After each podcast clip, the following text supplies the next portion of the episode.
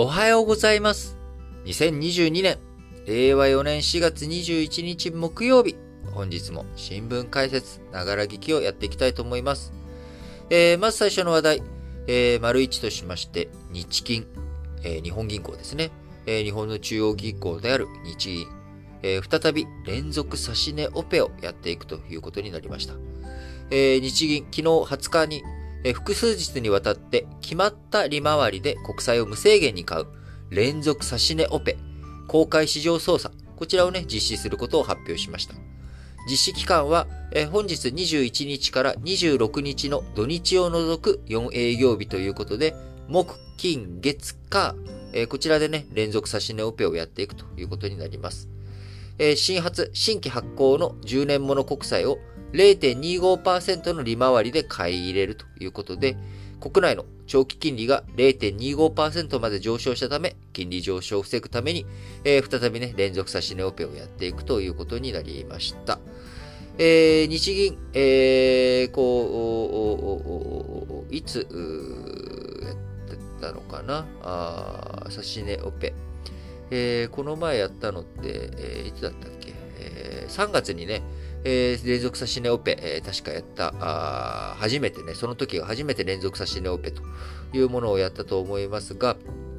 えー今回、えー再び連続指し値オペをやっていくということになりました。えー日米の金利差、あこれがね、ますます拡大していくということになりますんで、えー日本円、えー1ドル129円台半ばまで、えー20年ぶりに下落したということになっております。えー改めてね、あの連続指し値オペ、えーこう指し値オペってどういうことかというと、え国債、国債を決まった、えー利率で買うよっていうことなので、あのもうちょっとわかりやすくすると、国債の値段を、えーいくらで買うっていうのを決めるねっていう、まあ、こういった話です。0.25%になる価格。金利がね、え0.25%になる価格で国債を買ってあげるよっていう、まあ、こういったオペレーション、公開市場操作ということになるわけですが、え前にもね、連続差し値オペやった時に解説しましたけれども、改めて、えどういうことなのかというと、1万円、え1万円の国債があって、1年後に100円、えー1万100円で償還される国債があったとしたら、金利は100、えー金利、金利は100、あの100円がついてくるので1%ということになりますよね。1万円で100円、えー1年間預けると儲かるということになるわけですから。えーこれに対して、金利が上がるってどういうことかというと、えーこの国債、市場でじゃあ、えー1万円、えーでね、誰か買ってくれないって言った時に、えー、1万円で買ってもさ、金利100円しかつかないんでしょ？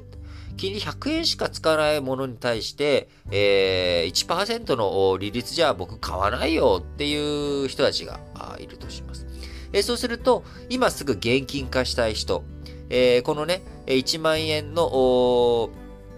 国債を今すぐ1年間待って1万100円で、えー償還する1年間待ってられないと。えーお金に現金化今すぐしたいんだっていう人がいたときに、分かったよと。じゃあ、9000あ9900円でいいから買ってくれよって市場で回ると、え、9900円で売ってくれんの？だったら、9900円で、えー1万、えー100円になって返ってくるから、9900分の200金利がつくと。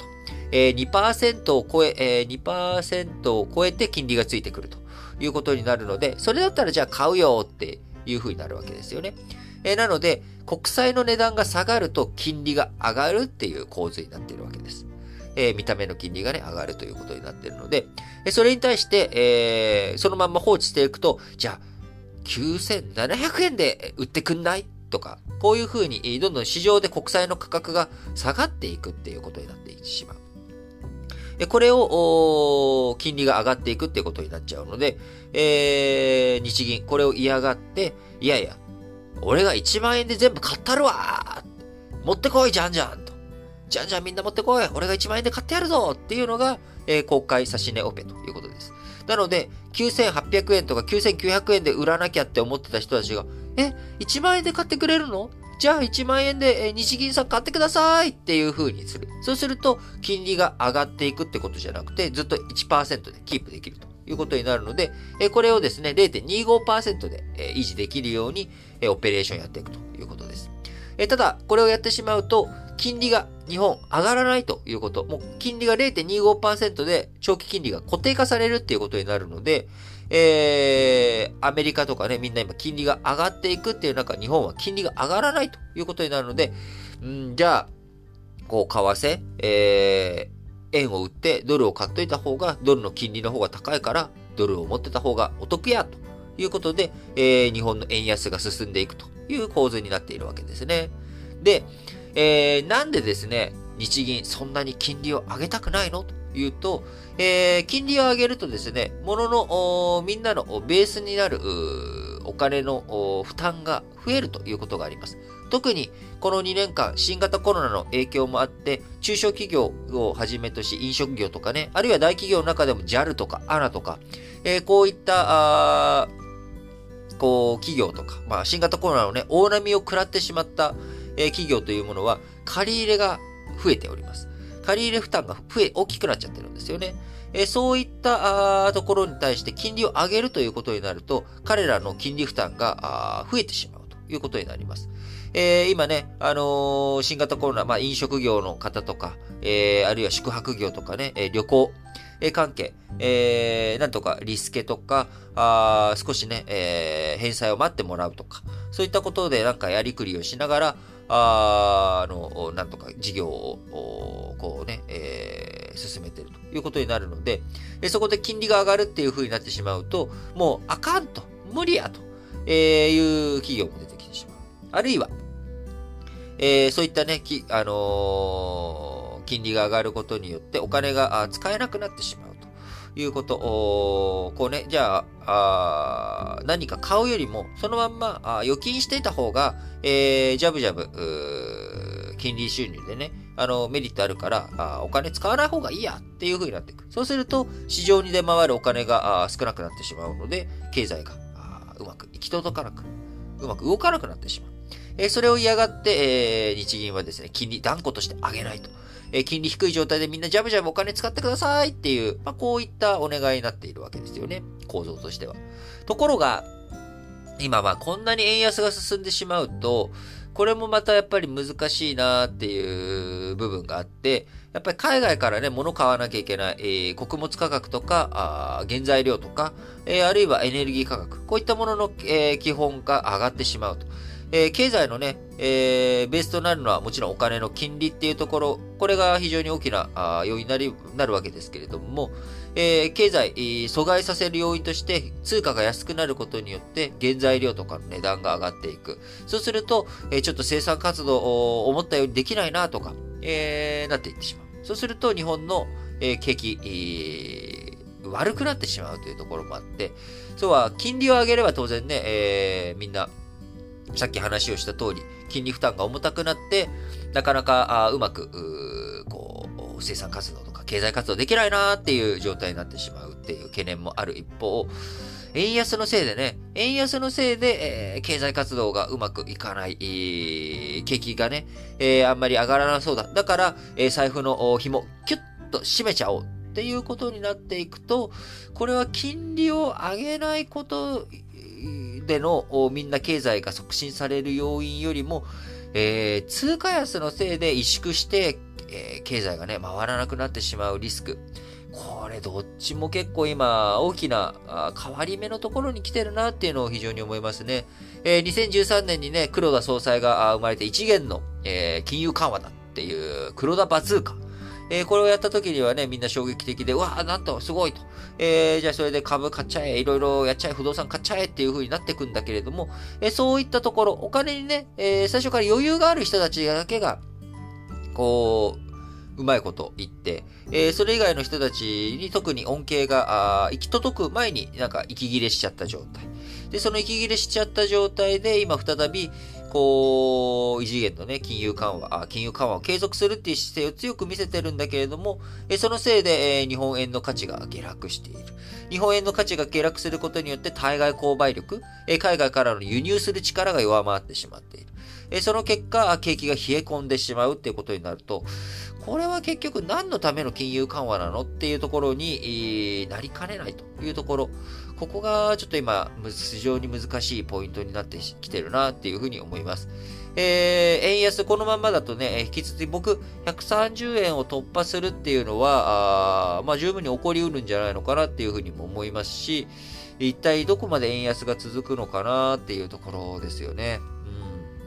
うん。なかなか本当にちょっと難しい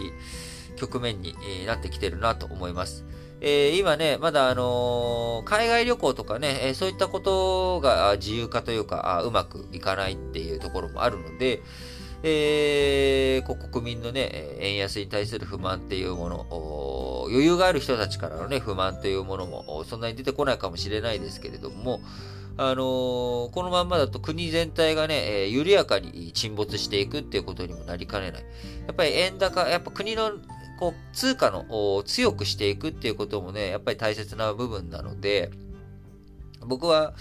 なんとか、あ今のところからね、115円とか110円ぐらいまでに戻すような、あいき急いでね、戻す必要はないと思うんですけれども、ちょっと段階を追ってしっかりとそっちにどういうふうに目指していくのか。えもう一回改めて日銀は日本経済全体をどういうふうに運営していくつもりなのかというところ、えどうやって日本の景気を上げていくのか、えー、庶民の暮らし賃上げをしてね、えー、物価も上がるかもしれないけど賃上げもさせるんだっていうところ、あるいはそういった全体の絵を、まあ、日銀だけでできることじゃないので、日本政府含めてですね、えー、しっかりと見せていってほしいなと強く思います。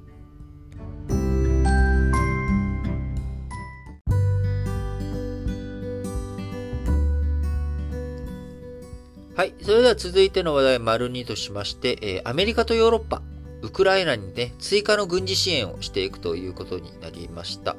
えー、ロシアの侵攻を受けているウクライナに対して、アメリカ、ヨーロッパ、追加の軍事支援を進めております。アメリカの報道機関である CNN、こちらによりますと、アメリカ8億ドル、えー、日本円に換算して約1030億円相当の兵器類を新たに提供する見通しだということで、ヨーロッパも相次ぎ追加支援を表明しています。戦闘機、こちらもね、え提供された模様だということで、ロシア、ウクライナ東部のドンバス地方で攻勢を強めている中、高性能の兵器提供に踏み込むことで、ウクライナを支えようということで考えています。バイデンアメリカ大統領、19日に記者団から下方、えー、まあ、あのー、こう、火の砲、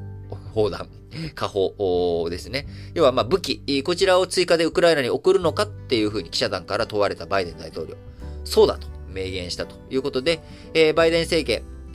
13日に8億ドル相当の軍事支援を決めたばかりですが、再びね、軍事支援、いろいろとやっていくという動きになっており、アメリカ国防総省のカービー報道官、19日の記者会見で、ウクライナ、2週間前に比べて多くの戦闘機を運用可能だと述べ、えー、他国が何を提供しているかは言えないとしながらも、アメリカ以外の国が戦闘機を供与したことを認めました。えー、ウクライナ、かねてからですね、制空権、えー、こちらロシアに奪われてしまっている、非常にね、劣勢になってしまっているということを跳ね返すためにも、戦闘機の提供お願いしますということをずっと言ってきたと。で、戦闘機の提供をするということは、えー、戦闘機の提供ってね、そのまま物を送ればいいだけじゃなくて、やっぱりいろんな、その、戦闘機の周り、えー、支援、えー、戦闘機を発着陸させる運営システムとか含めてね、えー、こういったものをどういうふうに提供していくのか。場合によっては、あその管理とか運営をする人員もね、含めて提供するっていうことになりかねないということで、えー、なかなか戦闘機の提供というもの進んでこなかったわけですけれどもえ、3月にはポーランドが保有する旧ソ連製の戦闘機ミグ29の提供案が表面化。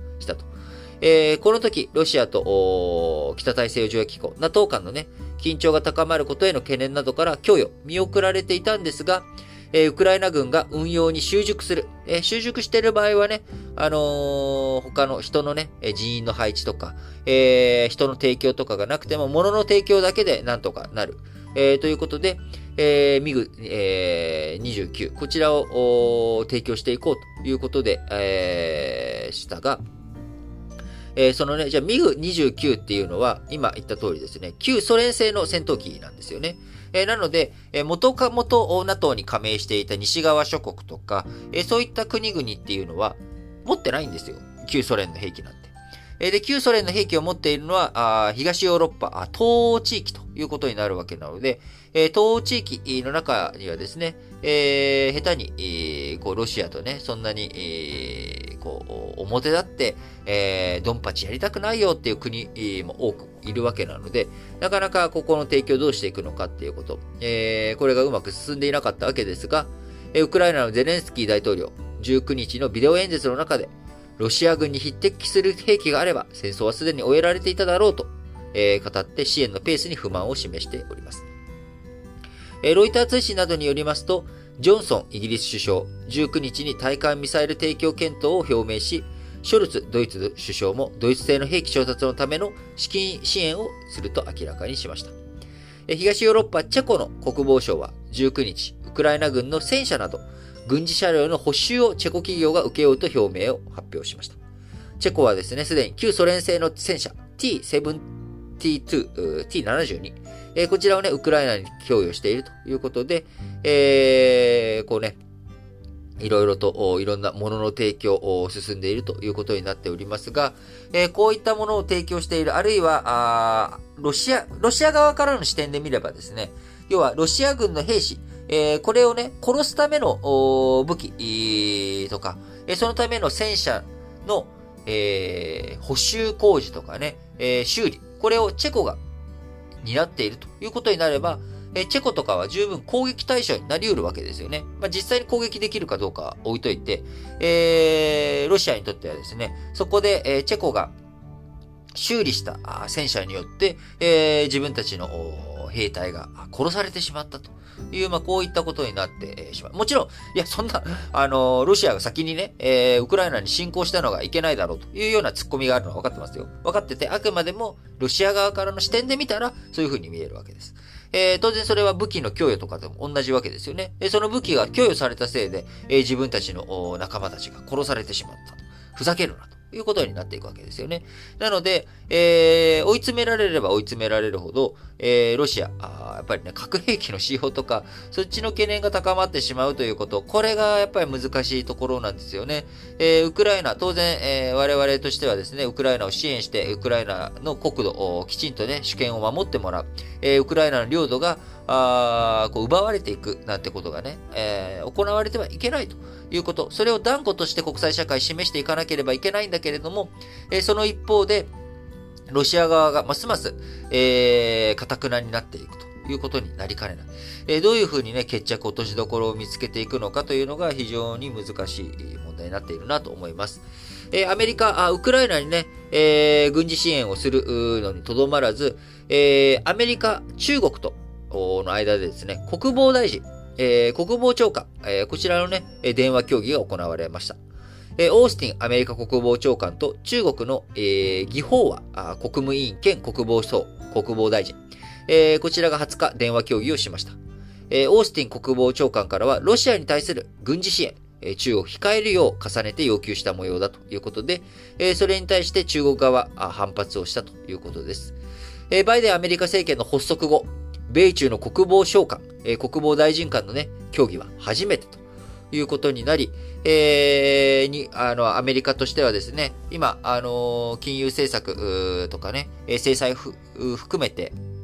こう、西側諸国、えー、これでの団結しか見られていないという中、えー、なんとかね、インドとか中国とか、まあ、えー、中国をね、仲間に引き入れるっていうのは難しいかもしれないけれども、えー、ロシアに対してね、支援をしないでくれっていうようなところ、えー、こちらの方向性で説得をしたりとか、あまあ、脅しをかけたりとかしながらというところ。えー、そして、えー、日本も含めてですね、あのー、5月に、えー、今開催を予定している、えー、開催しようとしているクワッドの中でね、どうやってインドを巻き込んで、え、引き込んでいくのか。あるいは、ブラジルとか、南アフリカとか、ブリックス、インドネシアとかね、え、こういった国々をどういうふうに、日本側、日本、先進諸国側が引き込んでいくのか。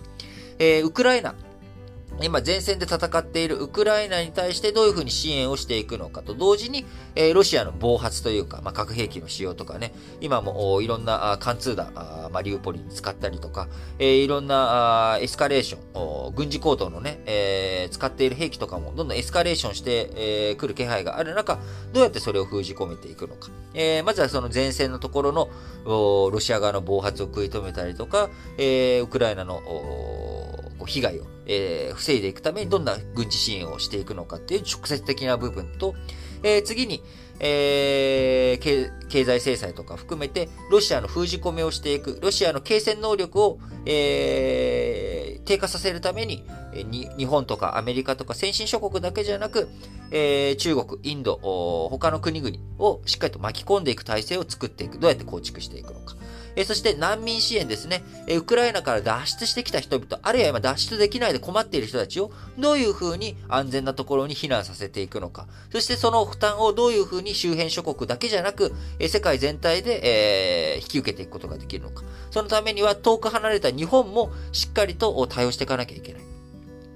で、しっかり対応していかなきゃいけないっていうところの中には、えー、何でもかんでもね、えー、ウクライナの人だったら受け入れれたらいいっていうわけじゃなくて、もちろん、ぜぜひひでちゃんとできることとできないことを切り分けていかなきゃいけないんだけれども、門戸を開いていかなきゃいけないということは欠かせない。そして、それは何もウクライナの人々だけじゃなくて、僕はシリアとか他の国々、今ね、えーいろんなところで問題、世界各地で起きてるわけですけれども、それをしっかりと受け入れていく素地、これをね、作っていくということが欠かせないと思っています。そして、さらにですね、もう一歩踏み込んでいくと、やっぱり経済の問題、こう結局、え経済がうまく回らないと、いろんな国の政情が不安になってしまう。今、ウクライナとかシリアとかね、えスーダンとか、あミャンマーとかも あの、数えるだけでもうすでにもう手一杯なわけですけれども、えそこからさらにエジプトとか、まあ、スリランカも今ね、IMF の支援を仰いでいたりとか、えこういった状況になってしまっている中、え世界、経済が沈んでいくってことになれば、それとともに日本も沈んでいくってことになってしまう。え自分たちの我がこととしてね、え隣の戦争をどういうふうに見ていくのか。えそして、え世界が不安定化していくとですね、えお隣北朝鮮が暴れ出す。えー、すでにね、今年に入ってから暴れまくってるわけですけれども、えー、より一層危機のね、えー、緊張感を高めていく行動に北朝鮮が出ていく。出てくるという可能性が十分にありますので、そのあたりも含めて、えー、日本、どういうふうに対応していくのか、えしっかりと考えていかなきゃいけない問題。そして、えそのために我々国民、え日本国民ができることというのは、参議院選挙ですね。えー、7月の国政選挙である参議院選挙で自分たちの意思表示、これをしっかりとやっていく。えそのために政府、与党、だらしない部分があれば、えー、候補者がね、限られていて、なかなかとこの投票したい先がなかったとしても、野党に、えー、投票を入れるという行動、これがね、抗議の姿勢にもなるということになるので、えー、もちろん、与党頑張れっていうことは与党に入れてももちろんいいわけで、えー、そこの自分の投票行動が、えー、たかが一票だと思われるかもしれないですけれども、それが大きなうねりにつながっていく。えー、一票というものはね、死に票に、えー、たとえそれが当選しない人に、えー、投じたとしても、死に票にはなりません。それが意思表示になるわけですから。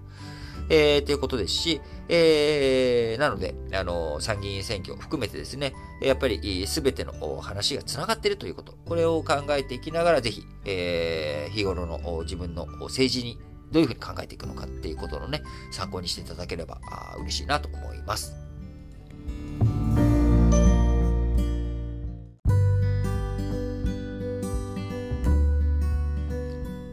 はい。続いての話題、丸3としまして、ネットフリックス。こちらね、えー、右肩上がりの成長を続けてきたわけですが、えー、会員数、こちらが過去10年でネットフリックス初めて減少したということで、えー、20万人減ということになりました。えー、とはいえね、あの、会員数2億2164万人という膨大な人数ですので、えー、そこから比べればね、20万人減ったとはいえ、まだまだ大きい金額ですし、減った減り幅も小さいということになります。えー、その中にはですね、ウクライナ侵攻、え、ロシアのウクライナ侵攻に伴ってロシア事業を停止したということで、えー、70万人分の契約が減少しているという、こういったね、停止したということで、え、こういった影響も見受けられるということです。えー、70万人分のね、契約が減少したので、そのロシアの話を除けば、えー、50万人増という風に、えー、見えるかもしれませんが、えー、1月、ネットフリックスね、値上げをしているんですけれども、北米で。その北米でも64万人、中南米でも35万人落ち込んだということで、えー、世界の会員数、えー、3月末と比べて、えー、4月から6月200万人減るというふうに見られており、えー、どんどんね、えー、今回、3月末の会員数2億2164万人と12月と比べて20万人減ったわけですが、さらに、このね、4月から6月、6月にも、さらに減っていくというふうに見られています。えアジアを除く主要地域で成長の壁に突き当たっているということですけれども、え今までね、え巣ごもり消費、新型コロナの影響の中、え巣ごもり消費の中、娯楽を独り占めするっていう状態、ネットフリックス、入ってきてるわけですけれども、えなかなか、こう、踊り場に来てしまってるな、というふうに見られています。やっぱりね、コンテンツの提供っていうのが難しいなっていうのをね、本当に思いますね。僕、ネットフリックスの、ネットフリックスが提供している、あの、N ってついている、こう、コンテンツって、もうあんま見ないんですよね。あの、これ完全に今、これ、ここから個人の意見ですよ。皆さん、あの、D が勝手にそういうふうに思ってるだけっていうふうに思ってほしいんですけど、あの、なんか、作りが中途半端だなっていう気がしていて、要はネットフリックスの中には、あ昔のハリウッドの映画とかもある中、えー、ネットフリックスのコンテンツって、なんか YouTube っぽいさもありつつ、っていうのもあって、なんか、こう、作りが甘い感じを覚えてしまっていて、なんかこう、ドキュメンタリーとかにしてもですね、なんかちょっと、うーん、面白くないなーっていうので、途中で見るのやめてしまったものも結構多いんですよね。あのー、なんか、うん、そういうのもあって、ネットフリックスも僕もほとんど見てなくてですね、あのー、結局、まあ、あのー、僕のツイッターとか見てる人は、あのわかるかもしれないですけど、今、僕は Unext の、もう見たいコンテンツ、ユーネクストちょっと高いなと思って今まで避けてたんですけれども、あのどうしても、不足点、え側転武功っていう中国のね、え中国史上唯一の女帝となった女性の話、これの中華ドラマ、えー、全82話というとてつもない、えー、話数、今13話まで昨日読見たんですけれども、昨日の夜にね。あのー、なんかそっち見たいからそれにしていこうとか、やっぱ見たいものがあったら見るっていうところになるのかなというふうに思っています。で、えー、ネットフリックス独自コンテンツ、もちろんね、面白いコンテンツもたくさんあると思いますし、えー、思う、思うんですけれども、何が言いたいかっていうと、これだけ今、人の思考が多様化しているっていう中で、すべてのコンテンツを、えー、独占するっていうのって難しいよなっていう。えー、そのうちね、ネットフリックスとかに Unext で配信して、され、しか配信されていないものが来てくれたらいいなとかっていう風に、ちょっと待ってた部分もあるわけですが、もういつまで経っても多分来ねえだろうと いうことで、今見たいものを見ようっていうことでね、えー、こう入ったわけですけど、Unext に僕は。あのー、その一方で、えー、他にね、やっぱネットフリックスのコンテンツが面白いと思う方々だって当然いるわけで、えー、これだけみんなの趣味趣向が、こう、趣味趣向がですね、多様化した状況の中でどういう風にコンテンツを作っていくのか。えー、全方位にね、コンテンツを作っていくっていうことをやると、とてつもない、えー、金額がね、コンテンツ制作にかかっていってしまうということ。で、それの源泉となるための視聴者をどういう風に増やしていくのか。えー、こう、なかなかこれやっぱ難しいなと。で、えー、他のね、えチャンネルたち、えー、サブスクのね、え配信企業たちもですね、当然、同じことをやっていくわけなので、競争が激化していくっていうことになりますよね。えー、そうすると良質のコンテンツを提供しなきゃいけない。でも、なるべく安く見れるようにしてあげなきゃいけない。このあたりをどういうふうに、えー、やっていくのか。で、YouTube と比較するとですね、やっぱり YouTube って無料で見れるっていうところと同時に、コンテンツがって言ってもね、Netflix と比べて、えー、弱いじゃんというところがある。えー、そのあたりでも Netflix、YouTube はですね、まあ、素人感とか素人でも誰でも参加型っていうところをやっぱ前面に押し出しているところ、誰でもコンテンツ制作者になれる、誰でも YouTuber にね、えー、アップすれば YouTuber になれるっていうところ、え、こういったところの引き込みの強さとかね、うんどういう風に運営していくのかいいのか。いやー、ちょっとサブスクってやっぱ難しいんですよね。あのー、売り切りじゃないから、やっぱりその継続してもらうための仕掛けをし続けなきゃいけない。えー、それを仕掛けていって、どこまで、えー、継続してもらうことによって、損益が本当にね、プラスに、収支がプラスになるのか。えー、例えば僕がね、見たいコンテンツだけ見るために、えー、入ったら安いわけですよ、当然。その、で、それでやめちゃったらですね、やっぱ利益上がらないんですよね。どういうふうに、えー、本人が見ようと思っていなかった。加入したことによって、あ、これも面白そうじゃない、これもついでに見ようっていう風に思わせていく。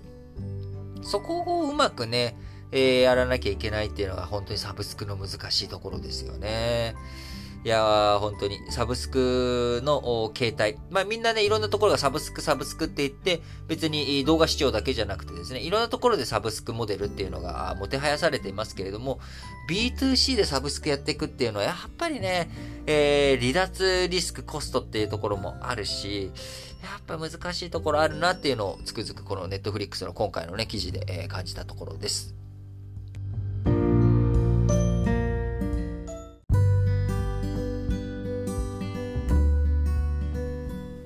はい。それでは、丸4の話題としまして、コーヒー豆。こちらのね、えー、話をしたいと思いますけれども、7ヶ月ぶりの安値に今なってるんですね。えー、コーヒー豆。えー、どういったあものでね、値段が大きく変わるかっていったら、まあ当たり前ですけど、需要が増えれば、えー、値段が増えるということになりますが、えー、やっぱり家庭内での需要というよりも、外ですね、えー、カフェ。こちらのね、えー、需要に大きく左右されるということになりますが、えー、インスタントコーヒーに使うコーヒー豆。こちらの国際価格19日に一時7ヶ月ぶりの安値をつけました。中国での新型コロナウイルスの感染再拡大、えー、こちらでね、需要が減少に転じるという懸念が出ていることから、えー、値段が下がってしまっているということになります。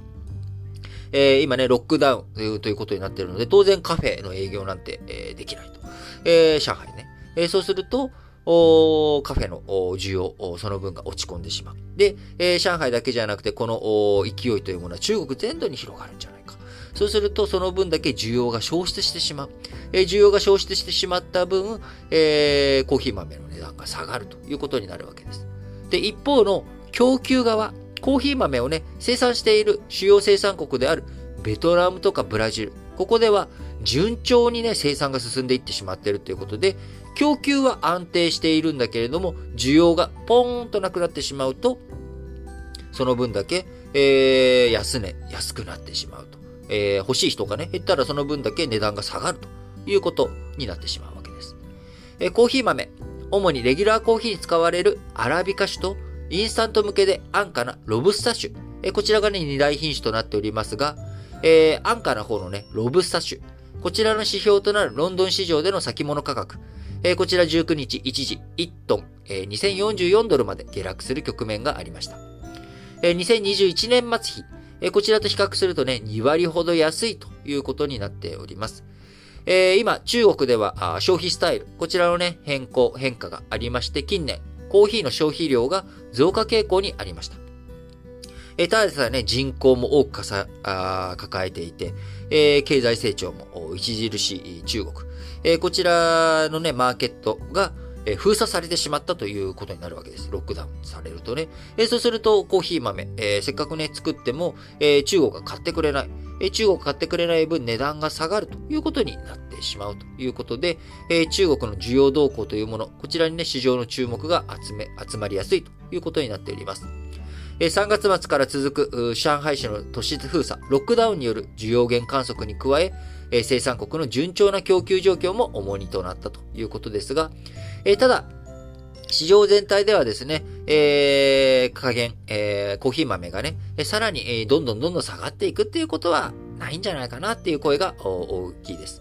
えー、コーヒーの需要、世界的に、えー、中国以外でも拡大している中、えー、ロブスタ種は高級なアラビカ種に比べれば相対的に割安と見る向きもあり、えー、まあそこは下がってもね、え全体的な影響、波及っていうものは限定的だろうというふうに見られています。え今、アメリカではですね、えロックダウンの全く真逆、マスクもね、え外していこうよっていうような動きがどんどん強まっていく中、えカフェの営業とかそういったものも好調になっていくでしょうと。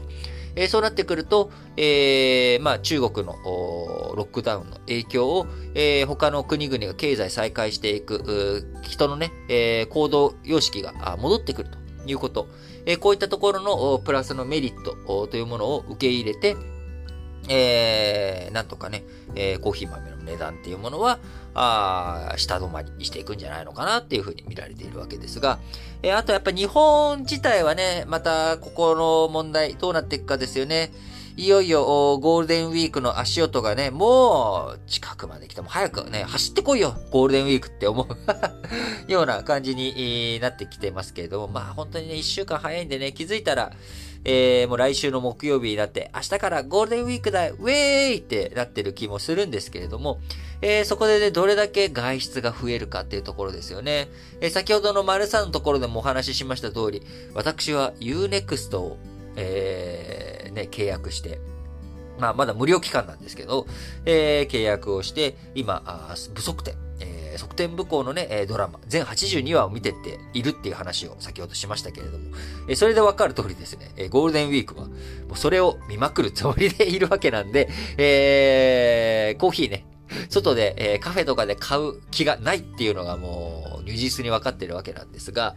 えー、そういう状況の中、どうにかやっぱりでも経済を再開させていかなきゃいけない。えー、その一方で、えー、若年層ね、ワクチン未接種者の後遺症とかも結構気になる話題とかも出てきている状況の中、えー、どういうふうにこう経済を再開させていくのか、え、困窮世帯とか、あね、えー、今あ、物価高とか、え、こういったものの対策、どういうふうにしていくのか、あ与党がね、えー、経済支援、え、こちらのね、支援策についてのまとめも進んでいるわけですけれども、えー、経済、えー、指標、えー、いろんなもののね、市況環境について、えー、大きな動きっていうものがあるので、まあ、そちらを一つ一つ、丁寧に見ていきながら、あ我々、えー、一般庶民はですね、え、政府に、え、頼ることなく、おんぶに抱っこではなくね、え、自分たちでできることは自分たちでね、え、自衛していくっていう心がけ、え、大切なんだろうなと思います。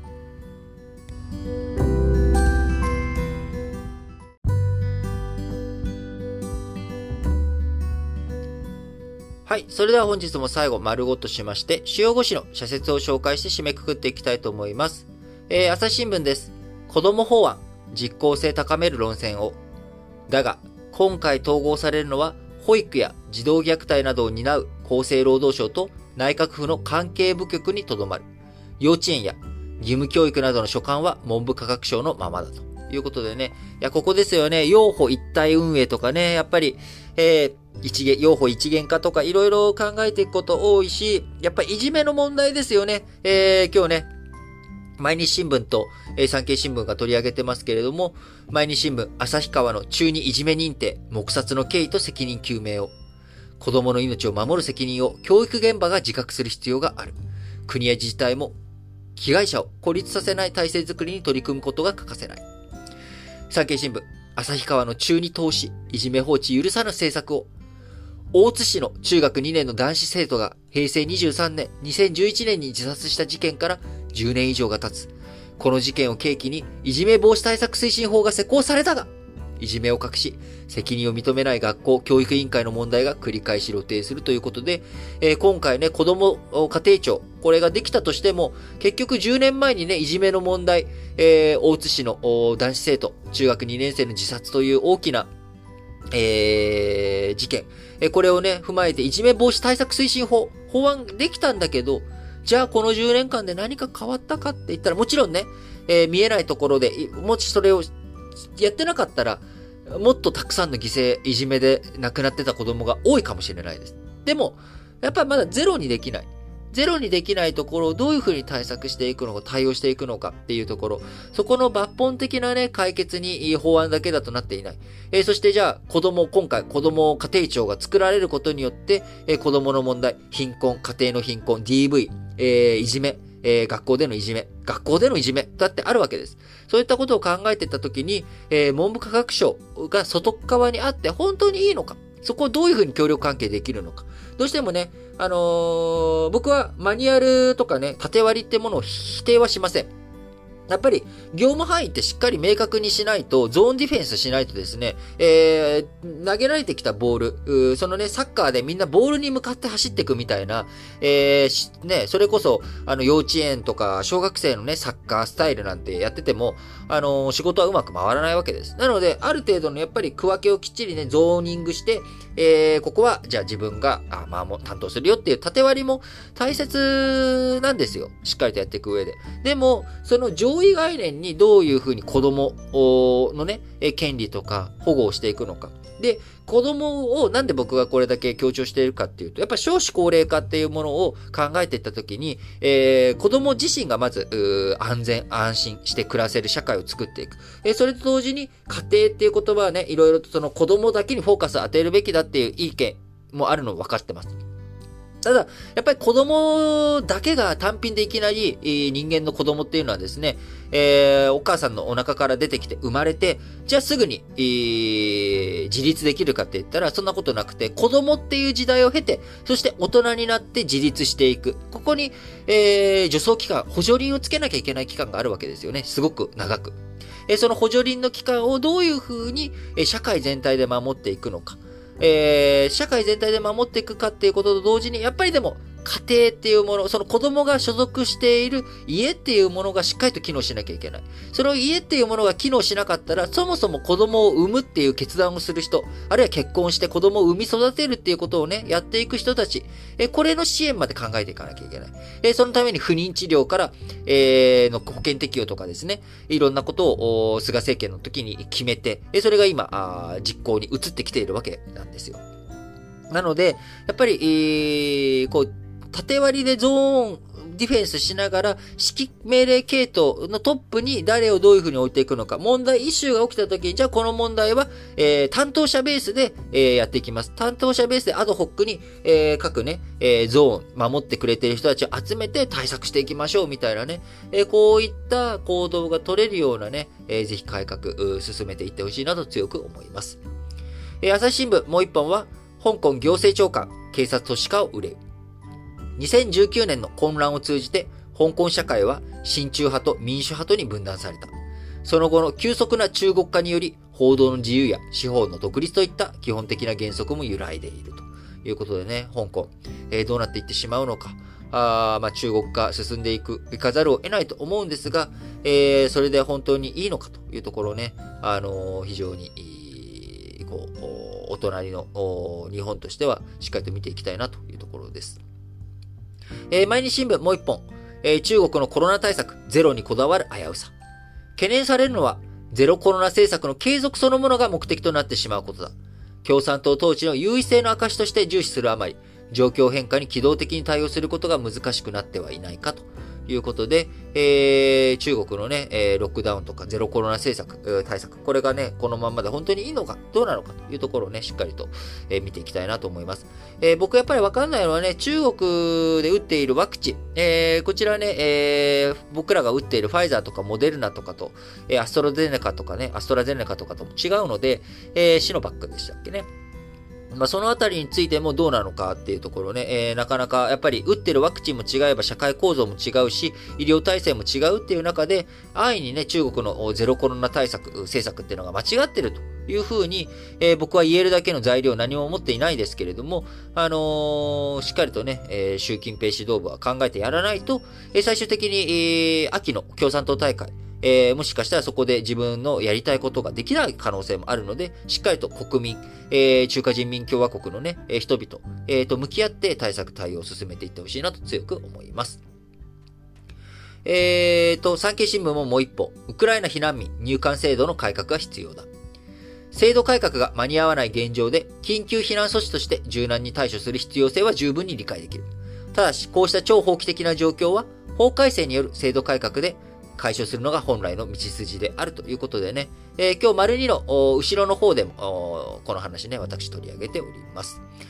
えー、読売新聞、自治会の将来、住民が入りたいと思う組織、自治会自体の改革も迫られている。住民が生活する上で自治会に入り、役員を務めることが義務であるかのように感じさせる圧力があってはならない。活動が閉鎖的と映るようでは加入者の増加は見込めないだろう。えー、読売新聞、もう一本は、避難民支援、人道危機に迅速な対処を進めよう。紛争地からの避難民については、難民に準じて保護する制度を新設する法制案を検討している。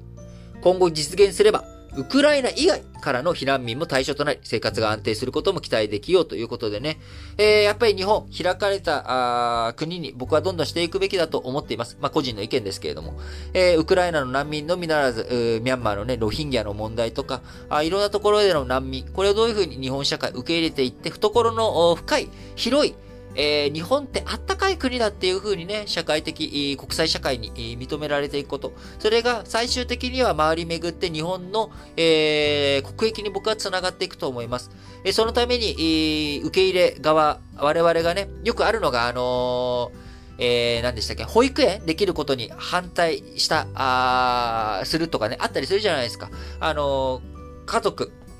えー、そのね、家庭庁、子供家庭庁とか作って子供、少子高齢化対策していくこと、えー、これには賛成なんだけれども、自分のところに来てもらうのはちょっと嫌だ、みたいなね、感覚もわかります。えー、わかります。えー、で、難民の問題とかね、えー、その、ね、日本と風習が違う人たちを受け入れていくことの難しさも十分にわかるんですが、えー、それをね、どういうふうに対処をうまくやっていくのか、しっかりと考えていくことをね、していきながら、えー、進んでいってほしいなと強く思います。えー、最後、日経新聞です。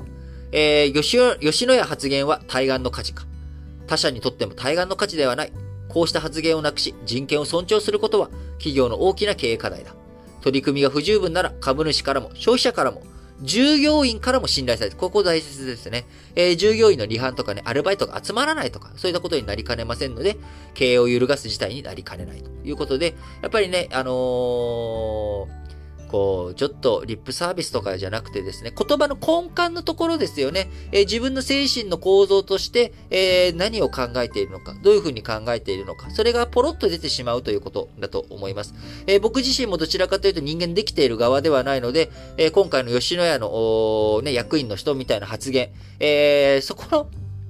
部分はさすがに出てこないんですけれども、違ったところでね、えー、何か、あこう、お前それってどうなのっていう発言がポロッと出る可能性っていうのは、リスクとしては僕はあると思っています。えー、それをどういうふうにね、しっかりと律していくのか。そのためには、やっぱり普段の努力を持って、えー、人々と向き合っていく。えー、人にね、敬意、リスペクトをどういうふうに持っていくのかっていうことがね、やっぱり強く大切なことだと思っています。えー、最後です。日経新聞。侵攻が招く世界経済の下振れに結束示せ。ということでね、えー、ウクライナ侵攻に伴って、えー、いろんな物の値段、原材料とか穀物価格とか上がってしまっていることによって、えー、新興国、非常に今苦しい状況になってしまっている。えー、インフレ率もですね、先進諸国以上に、えー、こう、新興国があ大きく覆いかぶさってしまっている。その波をね、食らってしまっているという現状があります。鍵を握るのはアメリカ FRB だ。国内のインフレ抑制は待ったなしだが、請求な金融引き締めは内外の景気回復を脅かし、新興国からの急速な資本流出をも招きうる。最新の政策運営と市場との丁寧な対話が不可欠だということで、えー、本日も皆さん、新聞解説ながら聞きをお聞きいただきありがとうございます。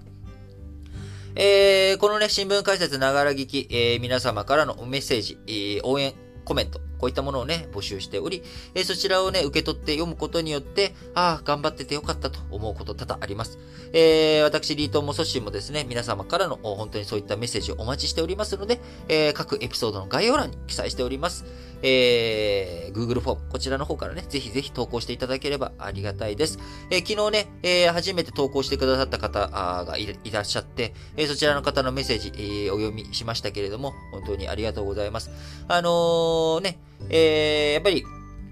こう、言葉、あやっぱ挨拶ってね、すごく大切ですよね。その挨拶。僕は、あの、皆さんと直に話すことができないですし、えー、新聞のね、解説してる時はもう いっぱいいっぱいなのであのー、余裕がないんですけれども、皆さんに僕の心、気持ちを届けるっていうのは、最初の挨拶と終わりの挨拶、ここの部分しか、あ本当にね、自分の心を込める。